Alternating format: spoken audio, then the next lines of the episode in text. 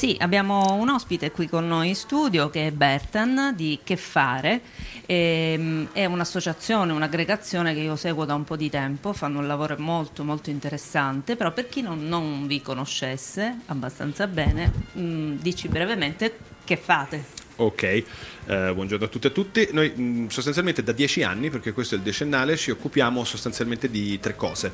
Eh, da una parte raccontare editorialmente tramite libri, articoli sul sito, eccetera, tutto quello che ha a che fare con eh, i mondi della cultura in Italia e soprattutto eh, diciamo eh, come la cultura interviene nell'ambito sociale e politico e viceversa. Numero due, facciamo tantissimi progetti eh, sul territorio, da progetti di arte pubblica, mm, corsi di formazione, moltissimo rivolti al terzo settore e eh, accompagnamenti per un maggiore impatto sul territorio. Terza cosa, ci occupiamo di advisory, si dice che è una roba terribile in inglese, ma sostanzialmente eh, diamo consigli sulle politiche culturali sui territori, mettiamola così. L'incrocio con Arci è avvenuto in occasione dei 65 anni dell'associazione perché giustamente tanti dei circoli di Arci sui territori sono anche degli spazi culturali. Cultura è una delle parole chiave che appartiene eh, alla, alla, storia dell'associazione e insieme avete realizzato questo, questa inchiesta, questo sondaggio, questa indagine sugli spazi culturali di comunità eh, che è stata appena presentata da Bertan giustamente all'interno della, della plenaria. E, ehm, mh, quanto è durato questo lavoro, come si è svolto, con quali modalità, che tipo di dati vi sono arrivati? Faccio un po' una panoramica. Sì, allora, credo che il pezzo significativo sia mm, mm, la convergenza, nel senso che sono 7-8 anni che in realtà con vari pezzi di arci, con vari circoli, ci siamo incrociati eh, e continua ad emergere una domanda, cioè eh, mm, il fatto che sul territorio in Italia ci sono alcuni spazi, proprio spazi fisici in questo caso, che hanno delle caratteristiche di innovazione in termini di capacità di produzione, di distribuzione di materiale, eh, di circuitazione tra di loro, che diciamo sono eh, molto più interessanti maggior, di tante altre istituzioni culturali mh, tradizionali, tra virgolette, riconosciute in modo più ufficiale e che però spesso non, non vengono riconosciute e pensate in questo modo. Quindi era, era un, un, po' di anni che stavamo in realtà pensando a trovare un dispositivo per cercare di raccontare questa cosa. Dall'altra parte, appunto, mh, negli ultimi anni abbiamo lavorato su diverse ricerche nazionali o regionali eh, che cercavano di mappare questo tipo di mondi, quindi quello che noi chiamiamo nuovi centri culturali, sia collegati alle realtà arci che no, perché in realtà alcune non fanno parte di questo mondo perché ci sono tanti tipi di reti.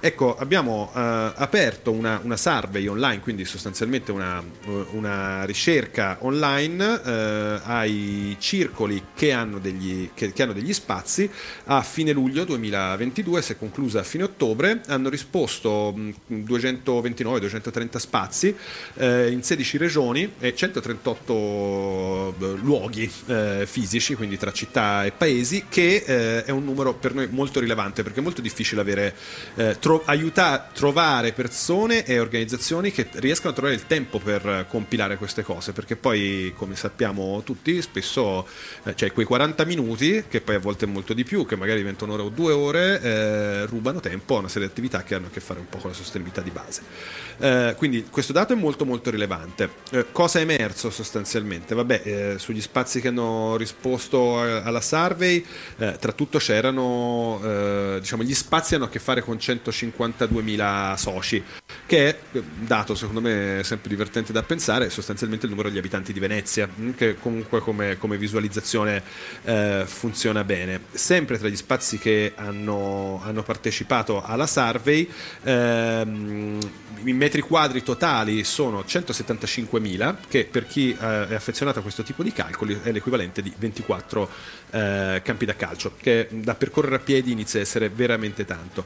Ma al di là di questi elementi, poi appunto per chi è interessato, interessata, diciamo sia sul sito di Arci che sul sito di Che Fare, eh, ci sarà un report molto più dettagliato con il numero di concerti, che per inciso sono stati 5.260 solo nel 2021, perché è l'anno precedente chiaramente, ma molti molti dati in più sugli abbonati, eh, sui, sugli associati, sulle direzioni dei circoli, i numeri sostanzialmente.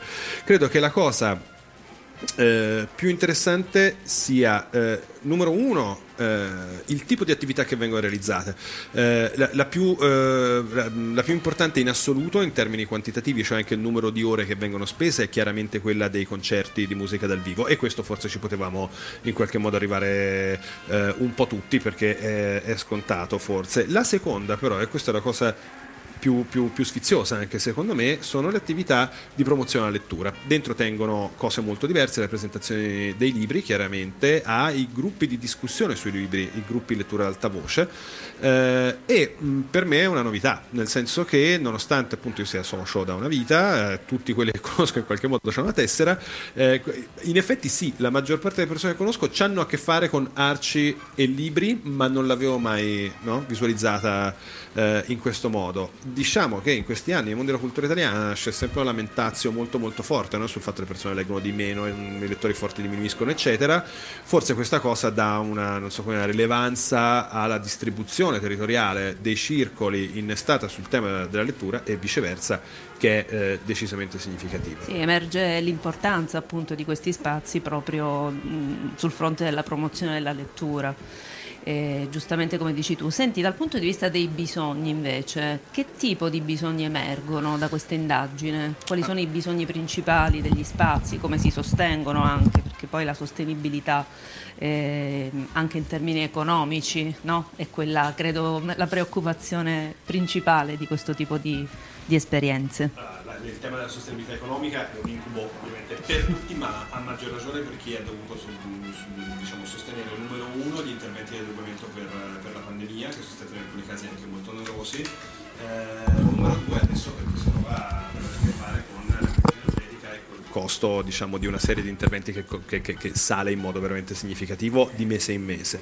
Eh, tutto sommato però devo dire che negli spazi che abbiamo mappato nel fatturato tra il 2019 e il 2021 la perdita è stata solo di, solo tra virgolette, eh, lo so che è drammatico, però di 4 milioni su 40 di fatturato, che vuol dire diciamo eh, all'incirca il 10%. Non è tantissimo se comparato ad altre realtà, questo ci dice una cosa, cioè che la natura super territoriale degli spazi di culturali di comunità è, è, è, dicono, diciamo, dice chi ha studiato, è resiliente, un termine che non amo molto, ma sostanzialmente ci dice che è in grado di diciamo, eh, andare oltre alcuni shock sistemici anche molto importanti.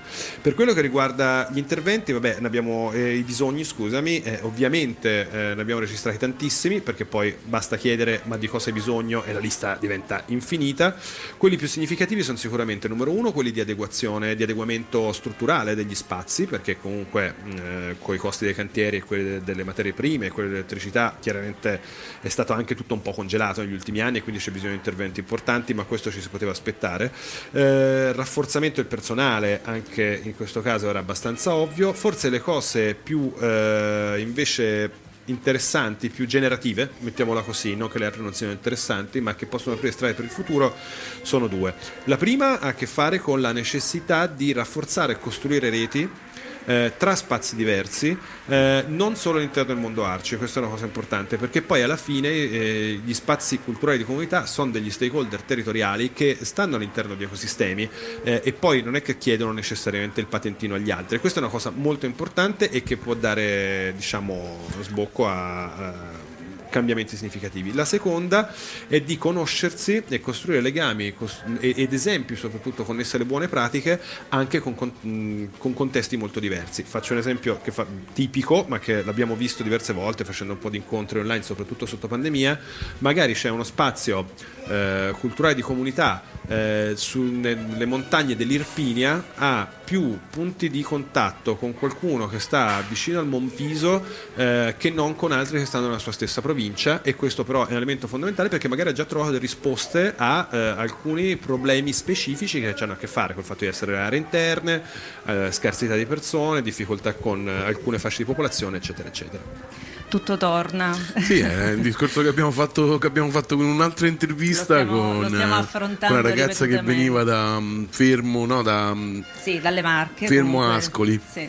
Allora dopo la cerco. Sì. sì, sì. Allora noi ti ringraziamo e il sito dove trovare poi i dati nello specifico? Sarà sicuramente il sito di Arci Nazionale e poi www.che-fare.com. Grazie Bertan. Grazie a voi.